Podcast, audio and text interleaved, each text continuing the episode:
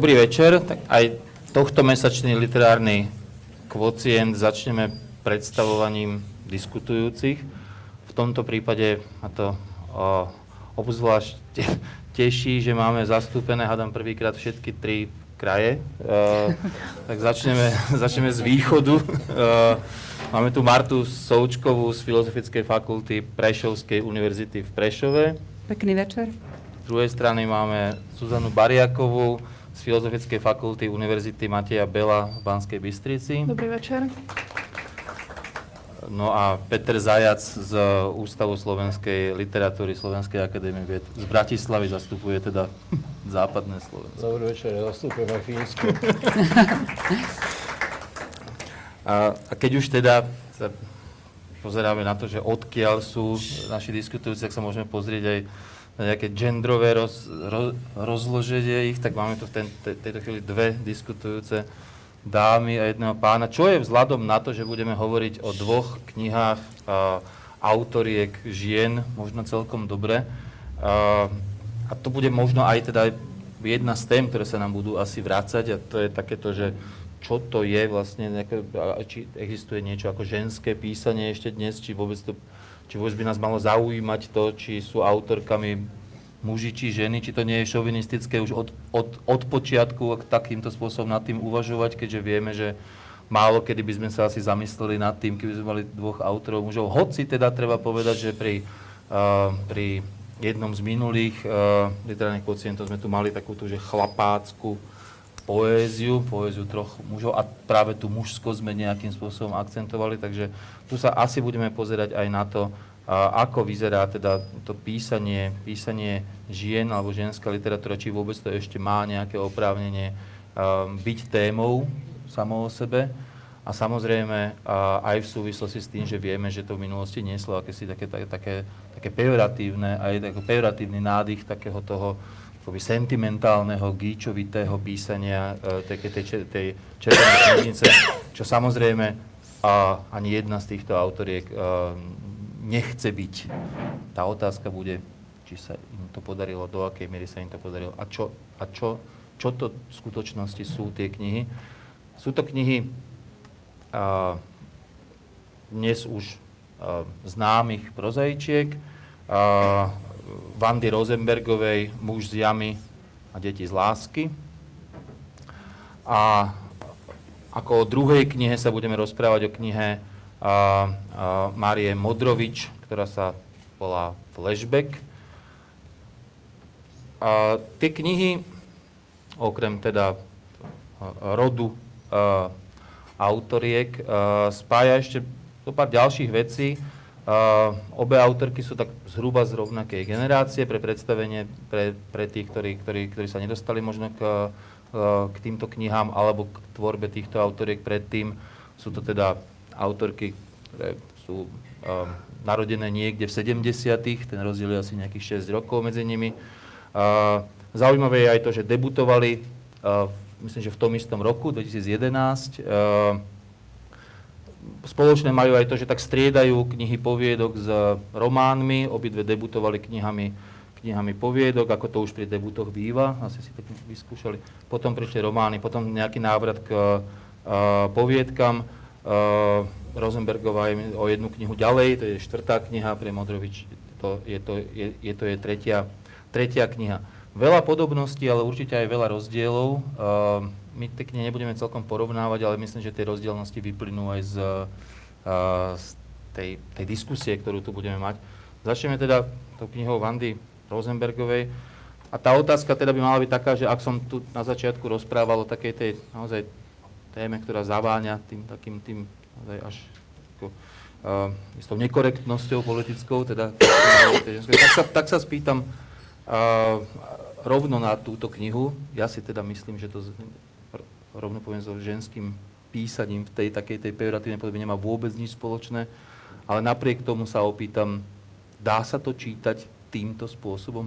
A teda asi by sa nemalo, ale dalo by sa? Počúvam tieto slova a mm, uvažovala som nad tým, že čím začneme, ale priznám sa, že vôbec som nepredpokladala, že začneme v súvislosti s Vandou Rosenbergovou hovoriť o ženskom písaní, hoci mi to mohlo napadnúť no. za hľadom na pohlavie. Ale pri jej textoch, nielen pri tomto románe, ale aj pri predchádzajúcej zbierke poviedok a predchádzajúcich knihách si myslím, že sa v takomto kontexte asi je úplne zbytočné uvažovať aj vzhľadom na to, že Vanda Rosenbergová nedá sa povedať, že má vo svojich knihách iba ženské postavy. Práve naopak, aj tu vlastne najväčší priestor v tejto knihe má postava Petra, mužská postava. Takže ja pri nej vôbec neuvažujem v týchto reláciách a uvidíme potom, čo pri Modrovič. Dokonca ona veľmi často hovorí, že ju veľmi zaujíma ten mužský svet Áno. a že vlastne tie mužské postavy sú sú veľmi, veľmi také plastické, e, čo vidíme napokon aj v tejto, v tejto knihe. No. Pravdu povedať, ja som e, čítal tú knižku ako knihu, kde by bolo od začiatku dokonca jasné, že ju napísala žena, ale nečítal som ju ako nejakú ženskú literatúru. Nebol na to nejaký dôvod, naopak som si hovoril celý čas, že vlastne dobre, že Um, to nie je kniha, ktorá by, ktorá by mm, spadala teda do tej e, dnes už klasickej genderovej literatúry, nejaké feministické alebo niečo takého. Taká tá kniha určite nie je. A, a teda ešte raz hovorím, že to pokladám za dobré. A možno iba jedna taká troška všeobecnejšia poznámka, že v podstate mne sa zdá, že slovenská literatúra iba nejako keby dobiehala to, čo vlastne charakterizuje európsku literatúru alebo európske literatúry fakticky od 18. storočia, alebo um, v európskych literatúrach od 18. storočia um, síce nepísali viac ženy ako muži, ale určite čítali viac ženy ako muži a to tak zostalo až po dnes. Aj dnes e, teda tými čitateľmi, v väčšine sú čitateľky, čo sa dá aj celkom jednoducho vysvetliť. Ale za, povedzme, posledné storočie v tých európskych literatúrach aj autorkami sa stávajú v podstate vo väčšej miere ženy a teda slovenská literatúra vlastne len um, sa dostáva, povedal by som, do tých istých, do tých istých vôd. A prečo? Píšu a čítajú viac možno dnes ženy ako muži, je podľa mňa, tá odpoveď je podľa mňa celku jednoduchá, že ženy sú citlivejšie, majú vyššiu rozlišovaciu schopnosť v oblasti emocionality. A um, tá dnešná literatúra, pokiaľ hovoríme o umeleckej literatúre, uh, je v podstate, lebo tým sa vymedzuje vlastne literatúra a vôbec umenie voči iným druhom činnosti, že sa o mnoho viac sa orientuje na, na emócie, emocionalitu, veľmi jemné rozlišovanie emócií, čo je pri tej Vande Rosenbergovej je to úplne podstatná vec, lebo tá kniha sa celý čas tvári ako v podstate veľmi taká odťažitá z emocionálneho hľadiska, skôr až tak nepríjemne, až tak, až tak rušivo, ale v podstate potom sa na, na posledných 20 stranách sa Rosenbergová rozbehne ako, to sú emocionálne proste delostrelby, čo, čo, čo na tých posledných cirka 20 stranách predvádza. Čiže mm, je mi to také, je mi to pochopiteľné, vnímam to ako niečo celkom prirodzené a teda u tej Mandy Rosenbergovej určite. Uh, ja si myslím, že po tých 90. rokoch, kedy naozaj malo zmysel uvažovať o ženskom písaní aj v súvislosti s feministickými tendenciami, dnes to už veľmi zmysel nemá aj preto, že po roku 2000 e, sa naozaj etabluje v slovenskej literatúre veľmi silná generácia autoriek ženských hlasov, ktoré sú zároveň ale e, veľmi rôzne, že takisto už ani neplatia tieto povedal by som, že až stereotypy emočné, racionálne alebo aktívne, pasívne, teda e, na základe ktorých sa povedzme, že vymedzovali nejaké mužsko-ženské svety. E, tiež e, tam by potom samozrejme bolo treba diferencovať aj medzi povedzme feminínnym a feministickým alebo ženským, tú pejoratívnu nálepku, o ktorej hovoríš, väčšinou dostáva len to ženské písanie, áno, áno, ale, ale um, myslím si, že naozaj v súvislosti s týmito autorkami asi, asi by to nebola veľmi, veľmi dobrá cesta, už aj preto, že tak ako naznačila Zuzka, že, že už tematicky uh, tu vlastne to, to hlavným ako samozrejme nachádza sa tu viacero hlasov v tejto knihe, ale takým hlavným Narátorom je v podstate Peter a um, už ten názov muž a deti vlastne naznačuje ako keby uh, minimálne, minimálne, že je rovnocenný ten svet mužsko-ženský. Uh, respektíve, ja by som ešte pripomenula, že ten, ten text sa začína smrťou matky, takže nejaká, nejaké materstvo alebo sesterstvo tam um, ako keby ustúpilo do úzadia práve vzťahu, alebo tematizácie vzťahu k otcovi, aj teda otcovstvo, ktoré je v ženskej literatúre už samo o sebe rúša, rú, rúca tieto hranice, o ktorých tu hovoríme. Keď hovoríme o tej smrti matky, tak, a zároveň sme teda hovorili o tej zároveň citlivosti a zároveň nesentimentalite teda toho, toho textu, tak uh, zase len pre tých, ktorí k knihe to teraz nedostali, ja si myslím, že tam je jeden z takých najsugestívnejších a pritom naozaj tak citovo od, odťažitých uh, uh, reflexí smrti matky v umení a vlastne v následne živote. Dovolím si zacitovať, uh, to je hneď jedna z tých prvých, prvých strán toho, uh, toho románu. Že o smrť matiek v umení sa myslí teda, nikdy nie je núdza. Taká smrť sa hodí do knihy aj do filmu. Všetko je vždy hore nohami, keď umrie matka. Preto je o čom písať. Keď umrie matka, kde umrie matka, tam je život rodiny v troskách. Len čo umrie otec, postaví sa v schopia a zakľaknú do štartovacích blokov. Je to na, naozaj až, až desivo pre, presné a, a, a cítime asi, že to nie je teda, že síce hovorí o umení, ale oveľa viac nám to asi hovorí o živote ako, ako o umenie. Celkovo to, ten vzťah umenie a život je možno zaujímavá téma. Uh, párkrát sa to tam objaví, hej, také, že ešte tam má ten, nie, ten, uh, ten Peter hovorí, že keby toto sa stalo v literatúre, tak by som ju pozval domov, tú kolegyňu, na kávu alebo niečo, ale to si on nikdy net, netrúfal, nikdy to neurobí v reálnom živote, že život je iný ako umenie, to je asi viac život ako umenie, či nie? Asi, na, asi áno a tam je najkrajší ten konflikt, v ktorom potom Peter pokračuje. To je tiež na, niekde v úvode tej knihy, kedy on hovorí, že teraz nás ako deti v tej rodine netreba vôbec ľutovať a výsledok tej pasivity toho nášho otca práve nie je tá tragédia toho, že tá matka zomiera, a povedal, že bolo by to nádherne sentimentálne, keby sa náš otec zrútil potom, ako matka zomrie. Ale on hovorí, že vlastne nefunkčným prvkom už, už predtým, ako tá matka tú rodinu držala pokope. Lebo on tam dostáva vlastne akoby pasívny prvok vo väčšine toho textu veľký priestor.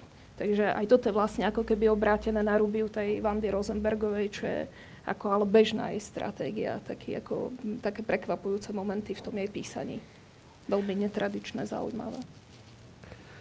No. Um, on tá kniha má v podstate naozaj také dve, dve časti, by som povedal, a dve nejaké také poetické stratégie. Tá, dve poetiky, skoro by som až povedal. Tá prvá poetika je vlastne poetika takých pucle, ktoré ani nevieme celkom dať e, dobre dohromady a ona nás dosť trápi, tá Vanda Rosenbergová ako čítateľ. Naozaj, e, tá knižka sa číta, aspoň mne sa čítala veľmi ťažko, pretože e, niekedy som si myslel, preboha živého, však mohla by to tie veci aj postaviť jednoduchšie, že celkom zbytočne tam proste, to je to asi taká moda, že uh, proste majú rozprávať viaceré postavy a majú sa tie rozprávania sa majú tak striedať, len aby pre Boha živého nebolo jasné, že ako sa striedajú, aby sa čítať nemusel vždy pri, každej, pri každom striedaní toho um, rozpráva, rozpráva, toho, toho rozprávača by som musel vrátiť tomu pred, predchádzajúcemu rozprávačovi, prišiel na to, že kto to vlastne rozpráva a potom následne, keď sa príde znova k ďalšiemu rozprávačovi, tak sa treba vrátiť tomu predchádzajúcemu a ešte predchádzajúcemu. No, teda ne, neurobila to Vanda Rosenbergová svojmu čitateľovi a veľmi, veľmi ľahké to čítanie. A, a taká je tá poetika tej prvej časti a tá poetika druhej časti, to je vlastne poetika toho konca, tá je úplne opačná, že ako keby zrazu tie puclíky, ako keby zrazu sa dostali vlastne do toho obrazu, ktorý nakoniec tá knižka vytvára, kde sa to všetko, v podstate kde to všetko naopak, um, um, kde sa vytvorí ten obraz ako nejaký celok a to je taká dosť veľká úlava. Ona, ona to robí dosť rafinovane, však nie je to taká rafinovaná, z ktorej bola nezvyčajná, ale je to nejaká taká rafinovaná forma, lebo si predpečie si toho svojho čítateľa a potom na konci si ho celkom upečie. No tak prosím. Uh, a tá prvá časť, teda tá poetika tej prvej časti je vlastne poetika uh, také veľmi chladnej referenčnosti, ja takého, ja som, ja som si tak stále hovoril, že keby som to mal nejako prípadovne s výtvarným umením, že je to taká skôr taká nejaká hyperrealistická poetika, ale ten hyperrealizmus v podstate nie je surrealistický, ale v podstate je veľmi často veľmi surreálny. Proste. Tá poetika veľmi, niekedy sú tam také surreálne obrazy, um, ktoré ale priamo vyplývajú vlastne z tých uh, bežných, banálnych uh, životných, uh, životných situácií a niekedy sú aj, ja som si to aj napísal, nechcem, nechcem tu zdržovať, som si vypísal niektoré tie miesta, ktoré sú aj štilisticky veľmi, veľmi zručne urobené. Ona je dobrá štilistka.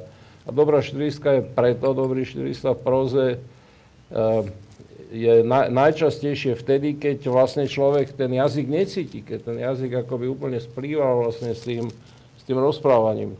Teda neiritoval ma ten jazyk. Ja si už tak troška pripravujem niečo, čo chcem povedať tej druhej, druhej knižke, ale nechám to zatiaľ tak. Hej.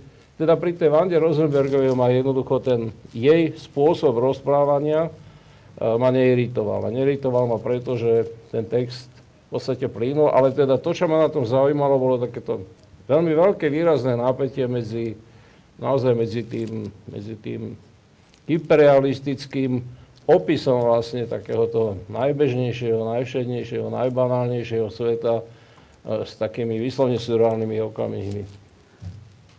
Ako na, na jednej strane e, to čo, to, čo ja kvitujem alebo oceňujem na tej knihe, je e, práve to narušanie rôznych stereotypov, nielen genderových. Teda tu mi ide aj o to, že matka bola tá, ktorá sa celý, celý čas starala o rodinu, ona bola tá, ktorá bola aktívna, to, čo už aj Zuzka spomenula, otec naopak bol ten tankista, ktorý, či by sa stala tragédia alebo nie v rodine, tak by zostal stále v tej polohe sediaceho uh, strelca počítačových hier na gauči, ale že sa tu, že sa tu obracajú aj potom tie uh, ďalšie stereotypy, kedy sa Peter vlastne začne starať o rodinu a, neurobi to jeho sestra Valeria, ktorá, od ktorej by sme to možno očakávali, že babka, ktorá prichádza, je taká dosť atypická, možno stará mama, aj keď to, teda vie navariť a uh, postarať sa o rodinu po tejto stránke, tak uh,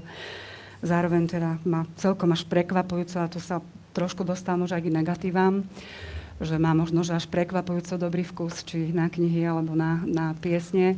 Ale možno teda, to že... narušenie stereotypov, nie? Uh, možno, že tam dokonca ide... ešte, keď hovoríš narušenie stereotypov, že do toho skáčem, to je živšie, že aj keď hovorím, že útek z domu by sme očakávali od najmladšieho a vlastne prichádza od najstar, najstaršej, ej, takže možno, že to len súvisí s týmto, že tie stereotypy sú tam naozaj narušené. Mne tam ide skôr aj o to, čo Peter naznačuje cez tú narratologickú komplikovanosť, že, že pre mňa osobne Nielen že, nielen, že to nebolo potrebné, takéto, takéto možno striedanie toľkých hlasov, ale veľmi často tie hlasy splývajú, že ako keby Napriek tomu, že, že niekedy rozpráva stará mama, niekedy, niekedy hovorí e, Peter, potom hovorí Valeria, tak e, nezdajú sa mi tie hlasy dostatočne diferencované ani podľa pohľavia, ani podľa, podľa veku. Že to splývanie, keby, keby neboli označené vlastne iniciálmi krstných mien, tak naozaj by sme mohli uvažovať nad tým, že kto v tej ktorej časti hovorí. A druhé, čo, čo sa mi zdá tiež, že teda je takou chybou, že uh, ako keby sa tu presahovali kompetencie toho rozprávača v prvej osobe, aj v tom zmysle, že, že tu sa predsa rozprávajú niekedy celé príbehy, čo asi by podľa mňa priamy rozprávač tak, takto robiť nemusel. Teraz naražam na povedzme tú epizódu, kedy stará matka rozpráva svoj príbeh z mladosti a je to so všetkými de- detailmi, ako keby epiky, dialog, dialogmi, príbehom ako takým. Teda zdá sa mi, že, že niekde to narušanie je ako keby potrebné, ale niekde, niekde to je už aj ako keby tou chybou.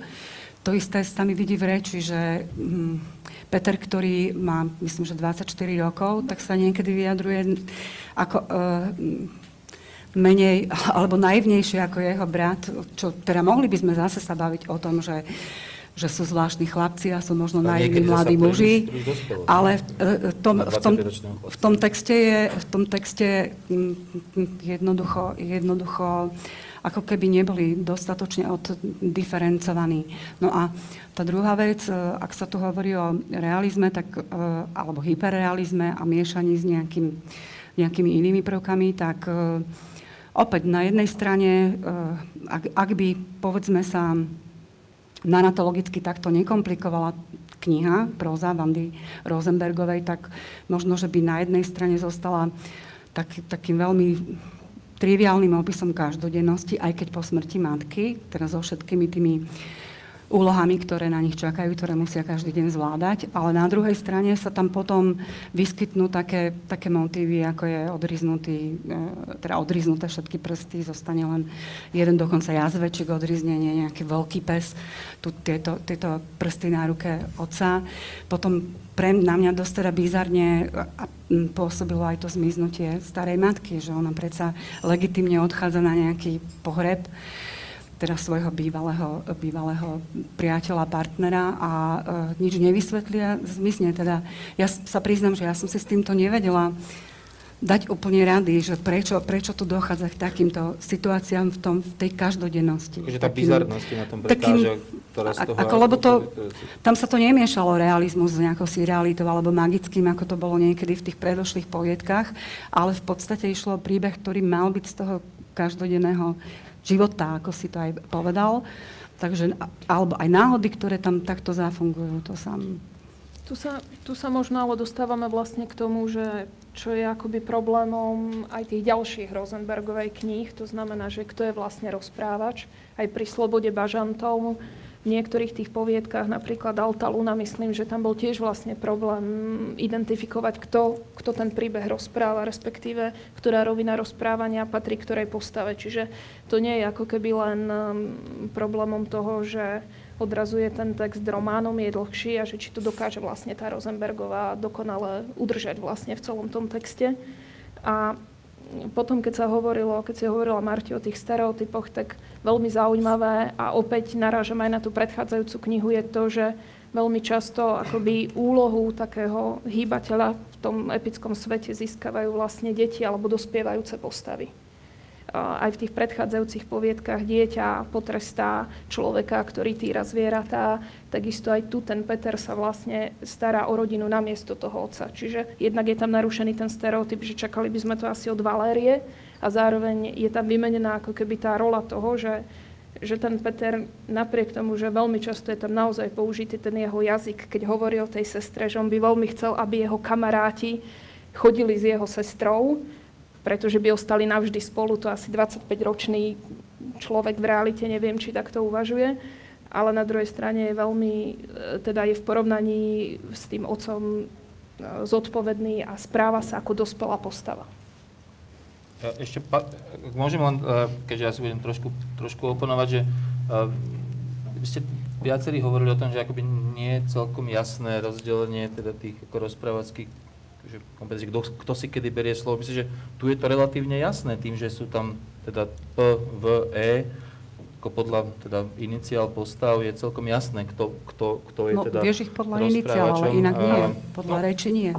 tak mo, možno nie, ako mňa, na- mňa to napríklad zaujíma, pretože toto možno tej Rosenbergovej um, umožnilo absenciu nejakého autorského rozprávača a tým pádom nemusí nejakým spôsobom zaujať nejaké hodnotiace stanovisko, nejakú, ako nejakú, uh, nejakú, nejakú, dajme tomu, moralizátorské, alebo, alebo hej, takéto, také, že nechá to na tých postavách, nech si to vybavia, vybavia medzi sebou, čo mi prípada celkom že v poriadku a tá ich akoby nerozdielnosť, myslím, že tiež tak akože celkom akože zo života, veď ľudia nebývajú zasa až tak rozdielní, naopak ako v niektorých prózach je to strašne to šuští papierom, keď sú tie postavy na schvál akoby vyrobené ako, ako opozitné, ako že teraz jeden bude predstavovať jeden pol, druhý bude predstavovať inú, inú krajnosť a teraz to uvidíme, ako sa to zbieha. To, ako, toto je celkom také akoby, Pripadá mi, že každodenné v tom zmysle, že tie postavy sa, dajme tomu, nemajú celkom rady, ako ten, teda ten Peter a tá Edita, ale na druhú stranu, ako v mnohých tých veciach si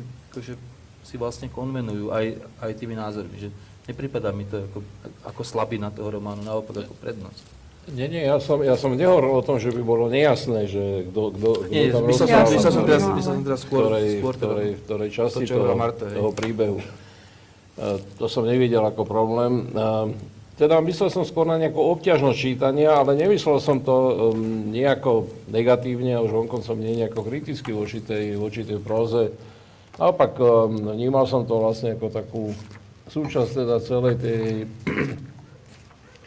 poetologickej eh, stratégie toho, eh, toho textu. Eh, Ale na, naozaj, teda dosť dlho, dosť dlho, mm, dosť dlho, keď človek tú či, knihu číta, tak dosť dlho je to čítanie také namáhavé, ale, ale namáhavosť čítania to nie je mm, nie, niečo, čo je a priori negatívne. Proste ona hovorí svojmu čitateľovi, že milý čitateľ, len sa troška namáhaj. Však No a potom sa tu hovorí, či to teda udržala, či to bolo správne, takže to ne, myslím, že áno.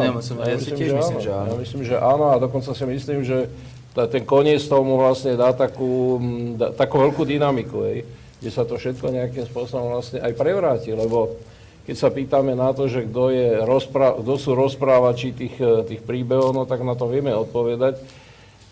Ale druhá otázka je, že kto je, eh, kto je teda pánom tých príbehov. A v tomto prípade je to pani, podľa mňa. Hej, teda vlastne nakoniec sa ukáže, že z toho, z toho rodinného rozprávania, ktoré sa točí okolo toho, okolo toho syna, okolo toho Petra, sa, sa vlastne tá kniha stane príbehom troch starých žien. A to je fascinujúce, to poviem rovno. Hej. A teraz ona to robí aj e, rozprávačky, podľa mňa veľmi inteligentne, že Um, oni sú vlastne priateľky, to sú tri ženy, ktoré sú priateľky a my nevieme, do akej miery sú len priateľky a do akej miery uh, je to aj príbeh nejakého, nejakého mileneckého vzťahu.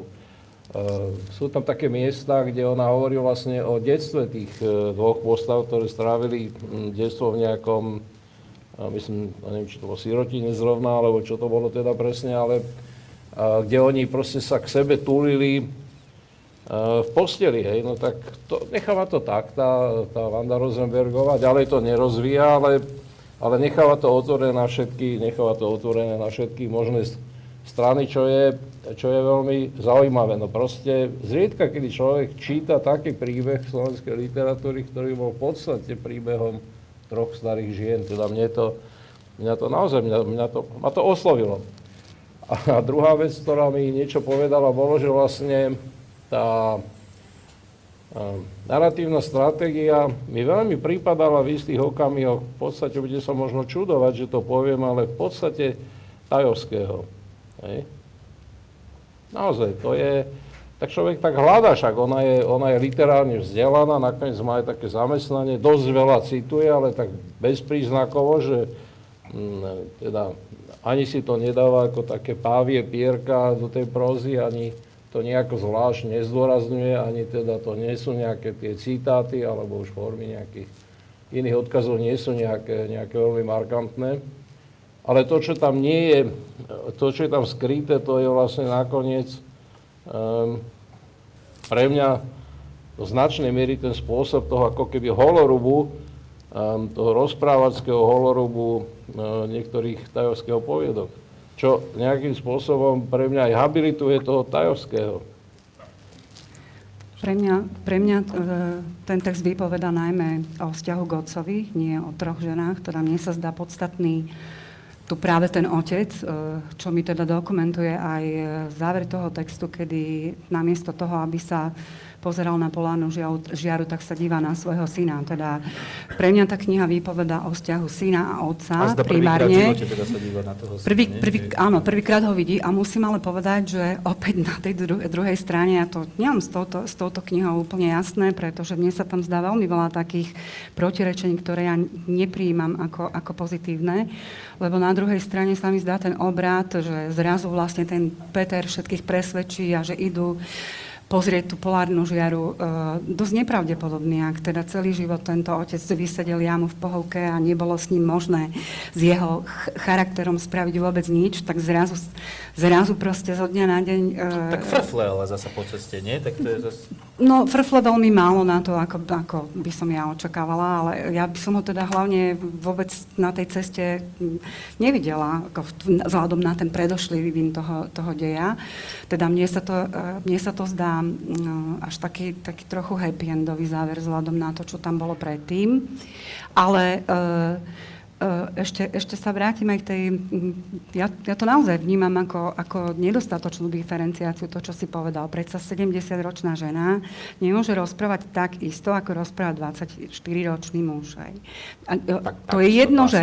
To veľmi, veľmi podobne rozpráva. A druhá vec, keď, po, keď vysvetľuje, lebo na jednej strane mne tam bolo sympatické opäť, že, že povedzme tam existovalo to tajomstvo z minulosti, že sme nevedeli o, o tom, čo sa stalo s jej mužom, alebo o jej, že, že sa nám to teda prezradí, ale spôsob, ako ona o tom rozpráva, tej priamej reči. Zmizla som v útorok 8. februára som nastúpila na expresný autobus s odchodom o 4.25 z hlavnej stanice.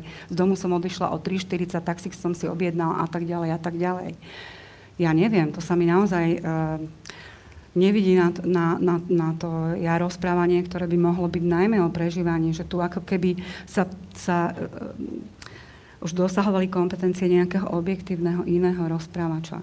Možno to súvisí s tou vecnosťou, alebo to, čo opäť uh, by som veľmi oceňovala, je, že a to, preto, preto si aj nemyslím, že to je zlá kniha. Preto mm, by som napriek, napriek tým chybám, ktoré tam ja vidím, sa mi zdá, že, že je veľmi silná práve pri, pri tom stvárnení emócií, čo nedokáže každý slovenský liter, ale respektíve čo dokáže málo kto, aby vedel opisovať e, či už smrť matky, alebo emócie vo vzťahu k otcovi takto, ja mám ako to robí ona. Bez tých, ako ty hovoríš, chýby tam práve nebol ten opis tých emócií, že neviem, ako inak by to mohla spraviť, ako práve napríklad takou, tak, takýmto sudzovaním trošku toho.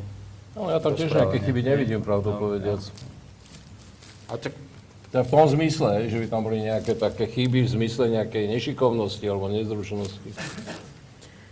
No, to asi nie, ale pre mňa bolo tiež zaujímavé a prekvapujúce, ako sa práve ten Peter, ktorý je aktívny na poli toho postarania sa o, tej, o tú rodinu, je vlastne pasívnou postavou vo svojom vnútri, ako tú pasivitu vlastne prekoná tým, že odídu spoločne na tú cestu. Že tam opäť by sa to možno, že čitateľské očakávanie je také, že by sa to tej divokej Valérie akoby možno, že žiadalo, alebo dokonca aj ten Jakub Cabrera je oveľa viac života schopnejší a žije taký aktívnejší život ako, ako ten Peter. Ale keď sa tu hovorilo o tých chybách alebo o nie tak myslím, že všetci tú knihu hodnotíme v zásade pozitívne a ja som stále prekvapená, že Vanda Rosenbergová mm, má akoby nemá, nedostáva sa aj toľko pozornosti, koľko by sa aj podľa mňa zaslúžilo, lebo je veľmi zručná prozaička.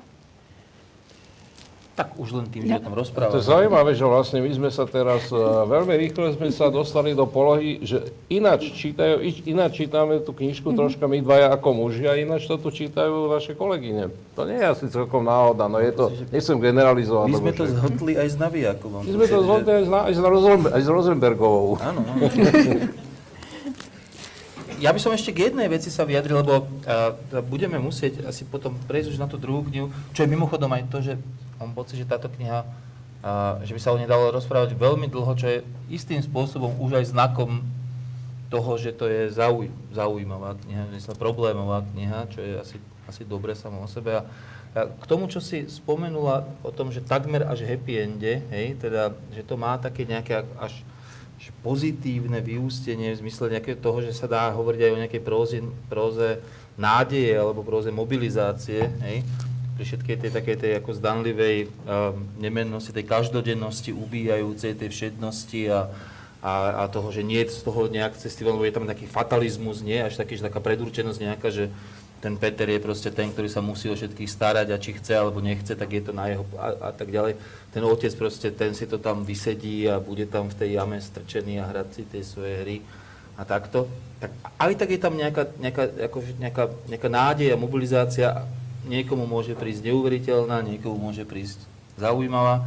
Ja chcem povedať, že to je taká, taká troš, troška taká sociologická odbočka, ale na seminároch s mnohými študentmi. Mám pocit, že akoby dorastá generácia, nie že by to bola Rosenbergovej generácia, ktorá akoby potrebuje v literatúre toto, že veľakrát sa akoby stretávam s tým, že, že, že povedia študenti na semináre, že prečo je tá slovenská literatúra taká depresívna, že akože nikdy neponúka nejaké, nejaké, ako, nejaké východisko, nie, niečo, proste aspoň nejaké svetielko niekde, niekde na konci, tak tá Rosenbergová to robí, že vlastne, že to nie je taká tá, taká tá typická slovenská próza súčasnosti, ktorá nás utvrdí v tom, že naozaj ten svet vôbec nemá zmysel, ale že to je próza nejaké nádeje. Zaujímavý ma váš pohľad na toto, že teda ako, ako to vidíte.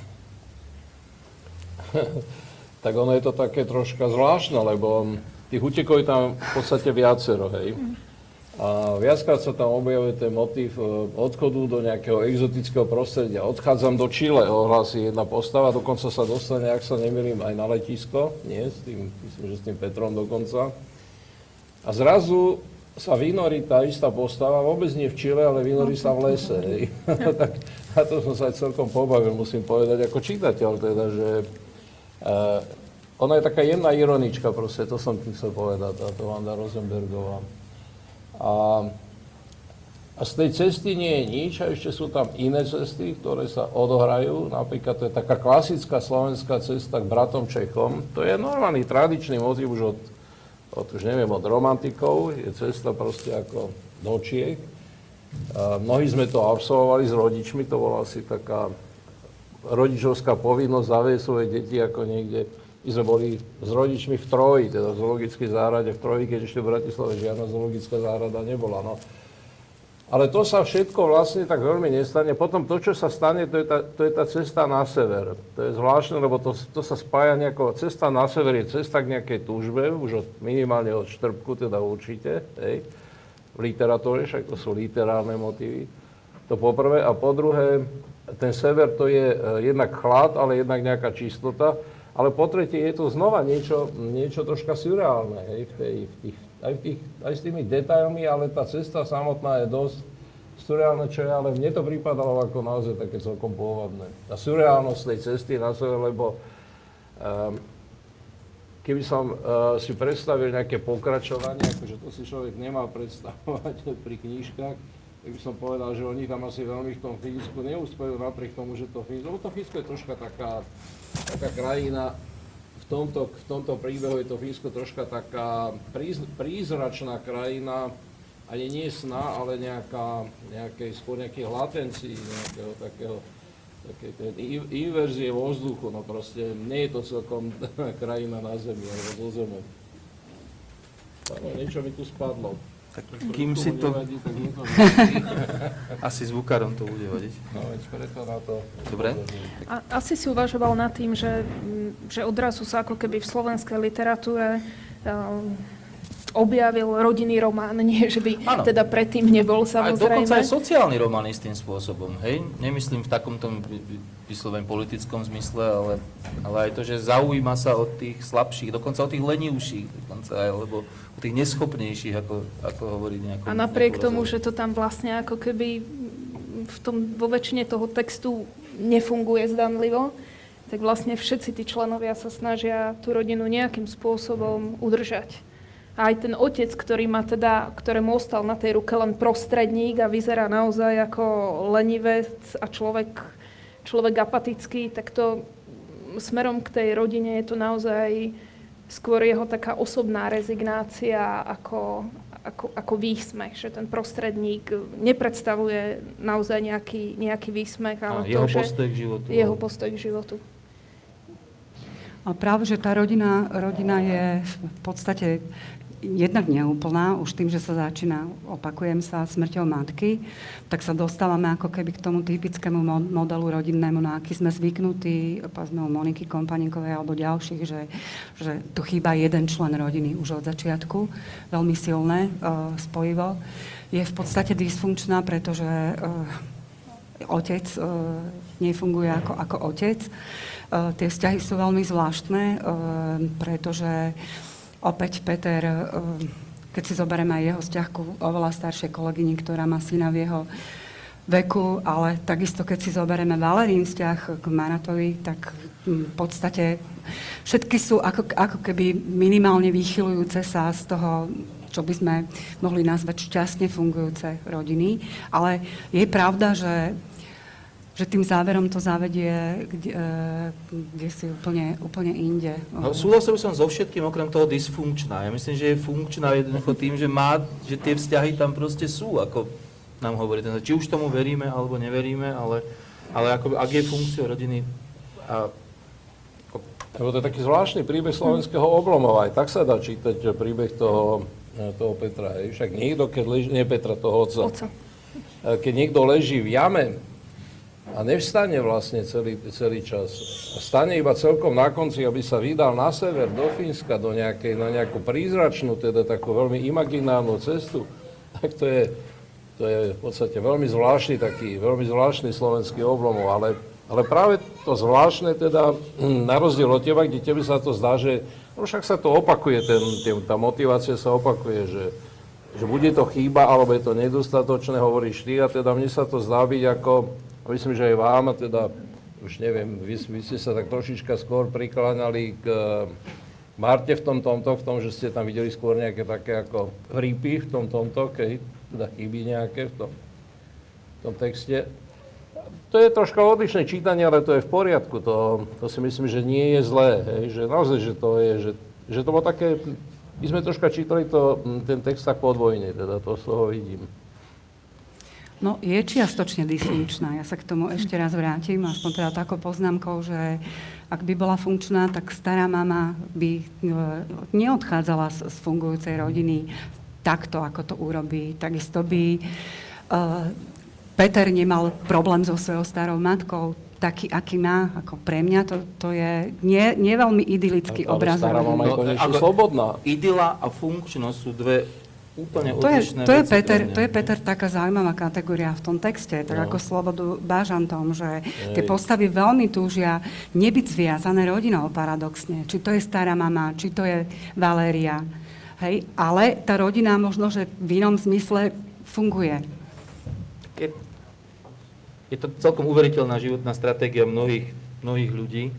Napriek tomu, ako, ja som len chcel povedať to, že ak teda, ak teda myslím, drvivá väčšina slovenskej súčasnej literatúry uh, akoby pracuje s tou takoutou bezvýchodiskosťou, ako s daným stavom a v zásade je to len o tom, že akým spôsobom ju opíšem, uh, tak tu sa mi zdá, že, že Rosenbergová je akoby pre mňa, že životnejšia jednoducho, pretože mám pocit, že aj v realite tá bezvýchodiskovosť nie je proste tak, tak absolútna. Hej? Že, že v tomto je ten text pre mňa životnejší uh, ako väčšina slovenskej, slovenskej literatúry. V zmysle referenčnejší v skutočnosti. Mm-hmm. No, tomu, hej? Že ak sme tu hovorili o tom realizme, či hyperrealizme, a že v niektorých prípadoch toto mi prípada také, neviem, či realistické, ale celkom také akoby, že ľudské.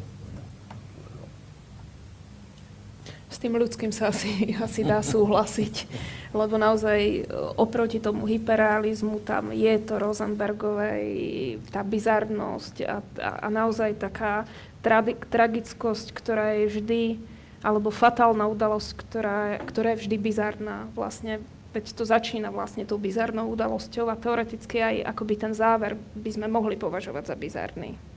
Alebo, alebo minimálne, za, minimálne za zvláštne, možno bizarné silné slovo, veď aj tá matka zomiera, lebo sa pošmikne a padne na obrubník. Ešte aj ten rozprávač tam hovorí, že bolo by to smutné, keby zobrala na nejakú ťažkú chorobu ale zra, alebo zrazilo ju auto, ale stáva sa toto a pri Rosenbergovej vždy ten svet sa mení práve nejakou fatálnou, ale bizarnou udalosťou.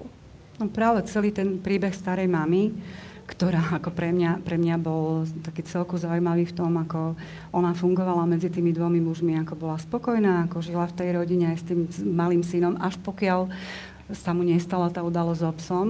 A vtedy, vtedy zaraz, ako keby toto spustilo tú lavinu, že vlastne dochádza k tej vražde a potom väzenie a tak ďalej. Hej, že to v podstate sa tam dejú strašné veci, ale um, asi tá viera v na, naozaj asi nejaké dobro, alebo ako si to pomenovať, patetický fakt, aj tu, asi aj tú rodinu uh, tam je. A uh, Možno je to, to, to, čo naznačuje, že taký ten vyvážujúci prvok, že keď je tej patológie alebo negatívnych javov priveľa bez toho, aby sa aspoň trochu vyvážili, tak mne to nevadí, ale možno to, čo si hovoril, niektorým študentom aj u nás. Mňa sa tiež... Ale možno, že niekedy treba hovoriť celkom jednoduché veci. Teda moja jednoduchá veta, však asi končíme s touto knižkou. Áno, jednoduchú vetu na záver by to chcelo. Buďme radi, že konečne v slovenskej literatúre je zase nejaká dobrá knižka. Ja som sa tešil, teda to poviem rovno. A tak nie je jediná. Podpis, podpisujem a prechádzame k druhej knihe. A, je to kniha, teda, ako som už spomenul, pripomeniem Márie Modrovič Flashback. A niečo mi hovorí, že o tej ženskej literatúre aj v tom pejoratívnom význame tentoraz možno by aj mohla, mohla byť reč, uh, aj keď samozrejme zasa nie ani náhodou v takej tej, tej, uh, tej, tej primitívnej podobe, uh, tej sentimentálnej prózy, ale, uh, ale je, je tá kniha pre mňa aspoň trochu podozrivejšia, by som povedal, z, z, z uh, takého akoby, že naivného, naivného pohľadu, pohľadu na, na svet, na rozdiel tej Rosenbergovej. Milím sa? Ja som na t- uvažovala nad takou vecou, že, že keby som mala, keby si zase položil tú otázku, že páči sa, nepáči sa, čo nepoložíš, ale uh, keď som si porovnávala tieto dve knihy, tak paradoxne, ako keby u e, Márie Modrovič som našla ja osobne pri svojom čítaní menej nedostatkov, ale e, napriek tomu ju považujem za horšiu knihu. E, lebo tie, to, to, že... Menej nedostatkov? Menej nedostatkov v tom zmysle, že to je kniha, ktorá je ako keby poučená, kultivovaná, ona sa vyhne takým tým to, čo som, to, čo som vyčítala, že by sa presahovali kompetencie e, rozprávača, alebo že by neoddiferencovala hlasy, alebo keď ich aj neoddiferencuje, tak môžeme to čítať, ako sa tam hovorí, že príbeh jednej ženy, že ako keby sa vyhne tým potenciálnym námietkám, teda je to taká technicky e, zručne napísaná kniha, ale mne tam osobne e, prekážala práve často tá literáčina. Hej. To, to, že sa tam upozorňovalo aj na ten spôsob písania, teda ako keby stokrát prežuté veci, ktoré poznáme uh, z literatúry. A uh, tiež Zatiaľ, čo v tejto knihe je toho ako keby veľmi veľa, tak tu sa mi zdá, že ako keby je toho málo semanticky. Že tu sa toho naozaj udeje na, na ten priestor uh, románu až priveľa, ale, ale tu za tými fragmentami je často ako keby až nič, že ja som si kladla otázku, že čo som sa vlastne dozvedela cez túto epizódku, uh, povedzme toho tripu, alebo ako, ako, uh, prečo, prečo tu ten takýto fragment bol, prečo, prečo sa strátilo dieťa. Ako zdalo sa mi, že málo, ani nie, že nežiadala som príbeh, uvedomujem si, že to nemala byť príbehová próza, ale skôr ako keby to zostávalo pri tom zachytení nejakých dojmov, momentiek, čo mi teda na, na prózu úplne nestačilo. Mm-hmm. Ale z hľadiska, z hľadiska tvaru, ako možno, že tam boli také, že malá chodbička alebo nejaké také minimálne chyby štilistické, ale inak ani nie. Mne sa to zdalo tiež veľmi zaujímavo prepracovaná. V podstate mi na tom vadí to, čo tebe, že rozvinuté množstvo motívov a naozaj ako môžem to vnímať cez tie flashbacky, že by to vlastne e, ma to núti vnímať ako nejaký záblesk, ako nejakú udalosť, kde netreba dovysvetľovávať veci, ale vlastne v tých momentoch, potom, keď som to dočítala, som začala uvažovať vlastne o tom, že, e, že či to má nejakú funkčnosť, že či to náhodou práve to nie je akoby problém týchto textov tá, taká, až tá prílišná rozbiehavosť, ktorá ako v závere mne teda nejaký výsledok nedala. Ja mám pre Mário Modrovič jednu dobrú správu a jednu zlú správu. Ja žijem doma so Niečo mi hovorí, že to budú spisovateľkou. dve zlé správy. Nie, nie, nie, nie, nie. Nie to bude jedna dobrá správa, jedna zlá správa. Mám to autorizované, že to môžem povedať, lebo sa to týka nášho rodinného života, tak to nie je také celkom jednoduché. Ja žijem s prozaičkou. A tak som všelijak krútil nosom, no ja počúvaj, však nebud na ňu taký zlý, to je v podstate dobrá kniha. Tak to je dobrá správa. Tá zlá správa je, že ja som sa v tej knihe absolútne nevedel chytiť.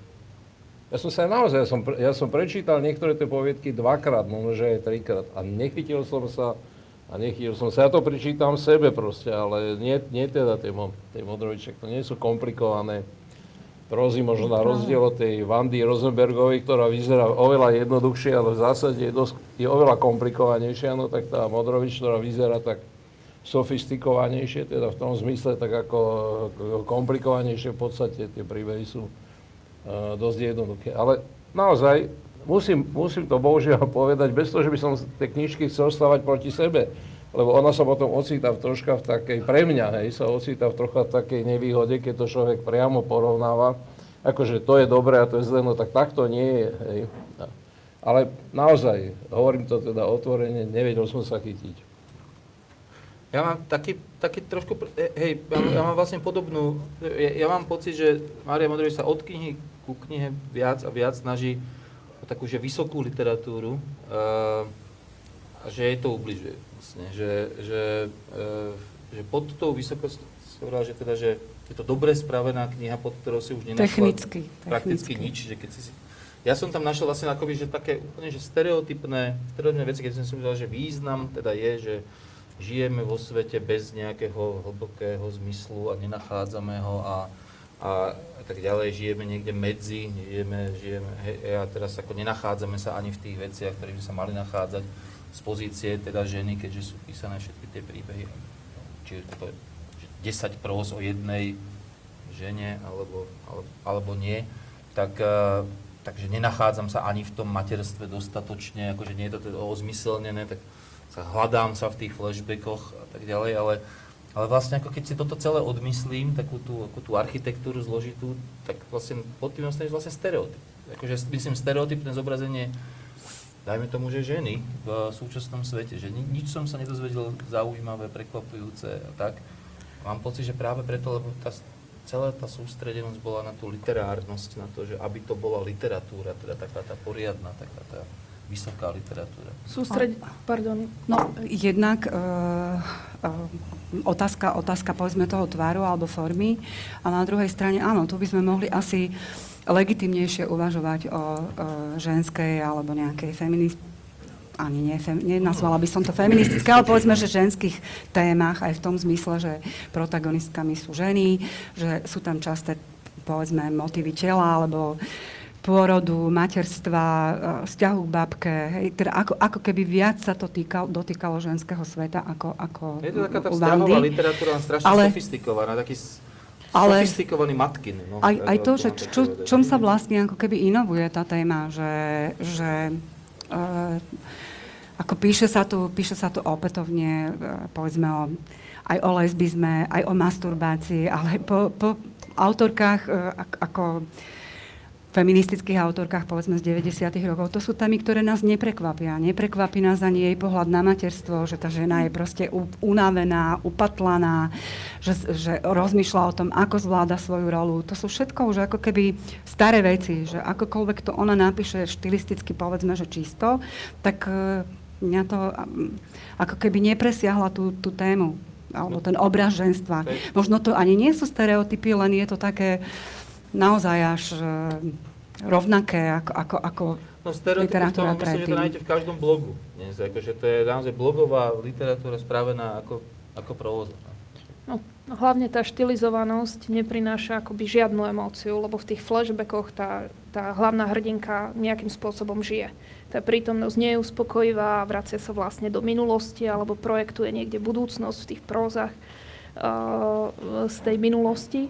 Ale veľmi zaujímavé, že vlastne mm, naozaj ten tvar prekrýva akoby mm, akúkoľvek emóciu, ktorá môže prísť k čitateľovi, čitateľka a možno, že je to naozaj dané tým, čo hovorila Marta, že e, tam nie sú prekv- prekvapujúce vlastne motivické linky. Nejaké už, už toto bolo vlastne o tom ženskom svete napísané a možno, že aj zaujímavejšie, aj, aj z toho hľadiska, že, že tie jednotlivé také záblesky vlastne nedávajú šancu na, na nejaké väčšie utváranie alebo tvarovanie tých jednotlivých motívov.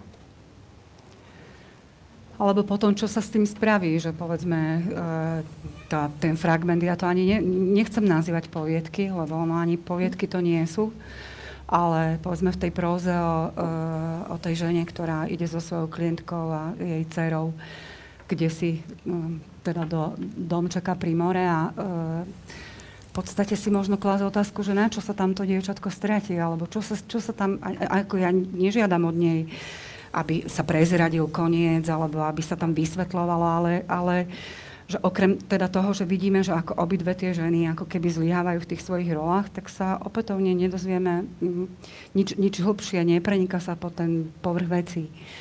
Uh, takže potom sa pýtam, že na čo potom to dievčatko vlastne zmizlo, alebo na čo uh, je tam trojica s tým Černochom, dvoch priateľiek, keď, keď, sa to, keď to neprináša ako žiaden, žiaden posun v tom texte. No ale potom ani, ani formálne, lebo tieto veci, že sa povedzme strieda kurzíva zo štandardných typov písma, že sa využívajú rozličné texty, z, či už z Wikipédie, alebo z, citujú sa tu iné texty, to je vlastne všetko už strašne staré. Ja som mal pravdu povedať, možno preto som sa nechytil, lebo e, keď čítam nejaký prozaický text, uh, a irituje ma štilizácia v tom texte, tak, a, to, a teda, mm, to nemusí byť ľahký text, to môže byť ťažký text. Teda hovorím, že to čítanie, povedzme, pri tej Rosenbergovej, preto ja som to mal vedomé, lebo som vedel, že budeme hovoriť ešte o tej Modrovič. Um, to je obťažné čítanie, aspoň teda, naozaj teda si myslím, že to je dosť obťažné čítanie o tej Rosenbergovej. A u, u tejto Modroviča nie je obťažné čítanie. To by bola celkom zaujímavá taká to, čo je, to, čo je také kultivované týždenníkové čítanie, však býva také, hej, tak to by, to by sa celkom hodilo, ale potom to tiež musí byť štilisticky, to musí byť postavené tak, aby, aby, sa človek, aby to človeka neiritovalo. A ja by som tie miesta vedel nájsť, tých miest nie je málo totiž, ktoré iritujú, ktoré iritujú proste takou, Um, niečím, čo, mm, už by, čo by už ako v próze v dnešných, v dnešných časoch už by nemalo byť teda takou, takou, takou, takou že proste on ten štýl sa aj zadrháva niekedy. Hej. No, mne, mne to prekáža o to viac, o čo viac sa ten text pokúša byť teda takouto vysokou literatúrou.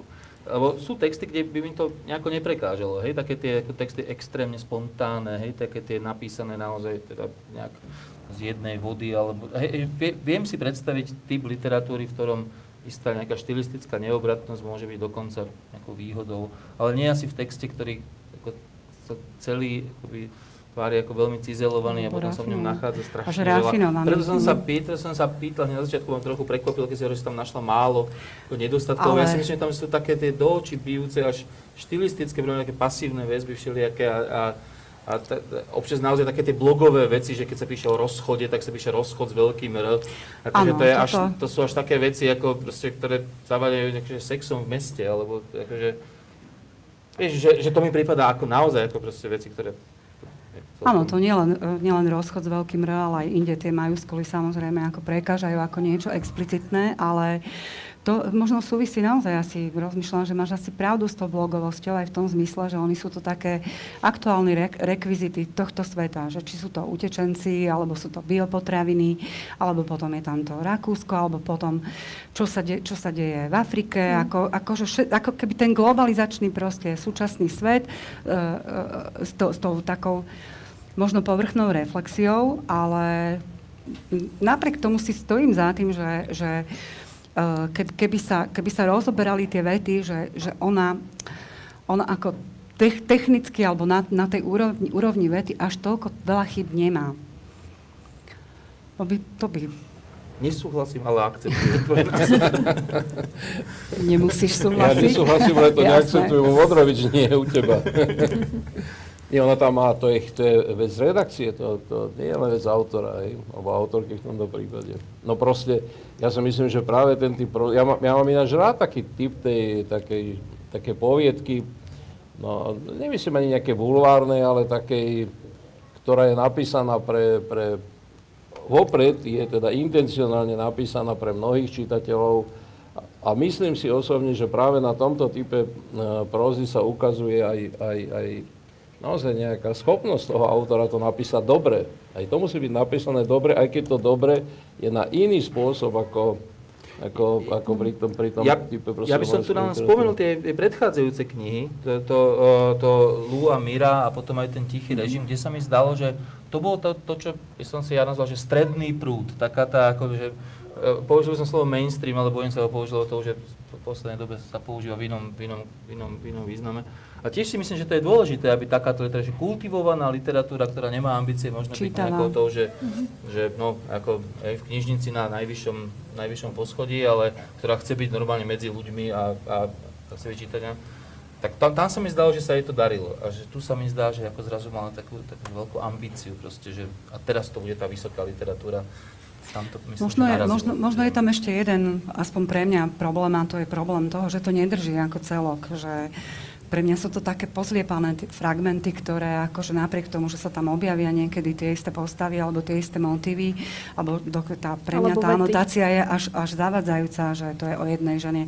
Lebo mne sa zdá, mne sa zdá tá kniha doslova ako keby pozliepaná z rôznych textov, ktoré ktoré e, nevytvárajú ten e, celok a e, nefungujú zároveň sami o sebe. Hej? Že ona, ona sa ich usiluje tými montami a ako, ako, ako keby prepojiť, e, e, samozrejme, taký, povedala som, že barličkami alebo hrami. E, tej schválnosti, ako na začiatku, že začne tam citovať nie od jednotky, ale od trojky a podobne. Ale to sú, opakujem sa, to sú všetko proste veci známe, známe z literatúry, takže to nezachráni. Tam je ako keby neustály ten motív tej bolesti chrbtice. To spomína v každej, v každom z tých desiatich textov.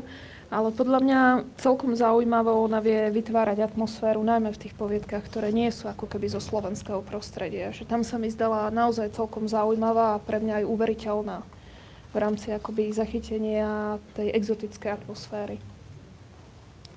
No k tým rekvizitám samozrejme aj tá virtuálna komunikácia, ako sa tam stala s newsfeedmi a proste so všetkými možnými tabletmi a že nie len už ten televízor, ako tu, tu je to síce tiež, ale na úplne inej úrovni u tej Vandy, že, že práve preto, že sa tam tie role vymieňajú, že ten otec je ten infantilný tankista, ktorý sa hrá počítačové hry namiesto toho svojho šiestaka syna, ktorého by to bolo prirodzené, ale tu ten posun nie je, že oni tí manželia sedia pred televízorom a každý si tam proste ťuka do svojho mobilu alebo do svojho tabletu. Ono to síce o čom si vypovedá, ale zároveň je to len také akože veľmi vývinové trendy, aktuálne, neviem, blogové, ako si to pomenujeme. Hej?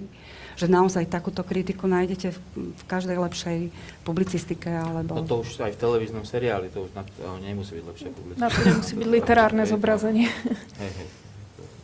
Povzdychnutie si nad tým, že ľudia sedia pred obrazovkami a ešte majú každý svoj obrazovku. Zhodovkom si ten popový moment je prítomný v jednom momente, hej, v jednej chvíli je prítomný u tej Vandy Rosenbergovej, keď cituje vlastne pesničku Jany Kiršner. Čomu som nerozumel, teda musím povedať, že toto, toto, toto, toto no, ale to bolo... Ja som tomu rozumel úplne. Ano? Ale to mm-hmm. bola tá, to bola tá edita, že práve keď som hovorila o tom dobrom vkuse, že tak prekvapujúco nechcela tú Melániu, ale e, Janu Kiršner. No, to je známa pieseň, jej, ktorá má dobre. 4 no, už 70 ročná. No dobre, ale 70 ročná babka. Na pokieri šmuha. Um, a to je vlastne nejaký, u tej Rosenbergovej to je nejaký taký obrad, je to nejaké také obratenie, je to taký signál toho, že proste čo si sa v, tej, čo si sa v tom texte obracia. A obracia sa niečo, čo sa jej myslím v celku podarilo, hej, teda nie myslím v celku, ale jednoducho, aby som to povedal, sa jej podarilo. A čo sa nepodarilo, mm, a nechcem povedať, že v celku, ale jednoducho, čo sa nepodarilo tej Mári Modrovič, že um, že ona vlastne, tá, tá, tá Vanda Rosenbergová chytila aj ten, ten sentiment, hej. To je sentiment, čiže čistý, číry sentiment u tej Jany Kirchner,, ale v tom dobrom zmysle slova. Sentiment ako dojatie, hej. Keď si, keď si hovoril o tých sociálnych témach, tak v podstate Vanda Rosenbergová sa dostáva, dostáva k tej periférii o, sociálnej, tak naozaj implicitne, ako keby tie vonkajšie dejiny tam opäť vôbec neboli dôležité. Riešia sa tam tie rodinné, rodinné vzťahy a popri tom sa dozvieme, čo cez vojnu, alebo čo, čo sa teda tam stalo, to, alebo že si nemôžu dovoliť novú, novú kuchyňu, nakoniec ju ani nekúpia, teda veľmi implicitne. O, zatiaľ, čo, zatiaľ, čo u Marie je to ako keby presne naopak, že je to tam tá, naozaj tá pes medzi oči, že utečenci, stále tieto témy, ktoré uh, aktuálne sociálne témy, hej, ktoré sú Nasekaná akoby žurnalisticky vlastne, nespracované. Tak a tie postavy ako rozhodne nie sú nejaké sociálne prípady, to sú ako naopak, to sú také tie ako dobre si žijúca stredná trieda, hej, čo je tiež mimochodom zaujímavé, veď napokon to sú asi aj ľudia, ktorí mohli čítať tie knižky, takže asi je to zaujímavé písať, písať o nich a pre nich, akurát, akurát no. malo by to byť asi trošku niečo viac ako, ako to, čo sa naozaj môžem dozvedieť. Dnes už No, akože možno som to aj s tým blogom trošku prehnal, že možno to je televízny seriál naozaj. Že, Ja to- že, Mňa priznám sa aj celkom pobavilo, keď tam e, sa napríklad zbieral, e, keď teda tá protagonistka zbierala pre utečencov bioplienky a bio, neviem, hračku a neviem aké bio. Ako to, čo ty hovoríš, že ako značky a proste... e, narazíme to na aktuálnu tému. Ne? No ale aj tu by to chcelo nejakú, aspoň trochu pozbudzujúcu vedu na záver. Teda okrem tej, že uh, odkazu teda od Na, rodin, na rodinu mozaičky. je Treba byť Je to dobrá krutý. Povedzte niečo úplne povzbudzujúce. Ja som vlastne povedala tu ako jediná niečo pozbudzujúce. Preto Že sa mi- že povedzte na konci niečo že, sa mi, na tebe. že sa mi celkom uh, naozaj páči to vystihnutie atmosféry cez, cez tie cudzie svety a tým narážam na mnohé súčasné prozaičky, že, že mne sa mm, ten Modrovičovej, Modrovič cudzej, cudzí svet páči napríklad viac ako mm, tie staršie prózy Zuzky Keplovej. Zdá sa, mi, zdá sa mi ten svet taký živší, atmosférickejší, napriek tomu, čo sme, čo sme akoby hovorili. No a s týmto pozitívnym konštatovaním môžeme toto asi, asi uzrieť. Ja si teda, ale predsa len poviem ešte, a ja, ako možno sme boli naozaj pri, prikrutí vzhľadom, možno, že to naozaj vyplývalo z toho, čo, čo ste aj hovorili vy, že som povedal, že príliš veľká konkurencia v, tej, v prípade, v prípade tej, eh, tej, tej, tej Vandy Rosenbergovej, že, že tá kniha by asi obstála, ako keby sme ju, keby sme ju eh, súdili, súdili uh, len samou sebe. Asi, asi, asi predsa len trochu lepšie, hej? Aby, ako, je to asi dôležité, dôležité povedať v tom, že asi, asi to bola dobrá poznámka, ako v tom, že je to dobrá kniha, Ako však ja, som, ja som dobrú a zlú správu som nepovedal naozaj náhodou. To, ani som to, neane, ani som to neanektizo, neano, neanekdotizoval, lebo zase dôverujem um, ako čitateľke svojej pani manželke, no tak uh, ona je lepšia čitateľka mnohom ako ja, tak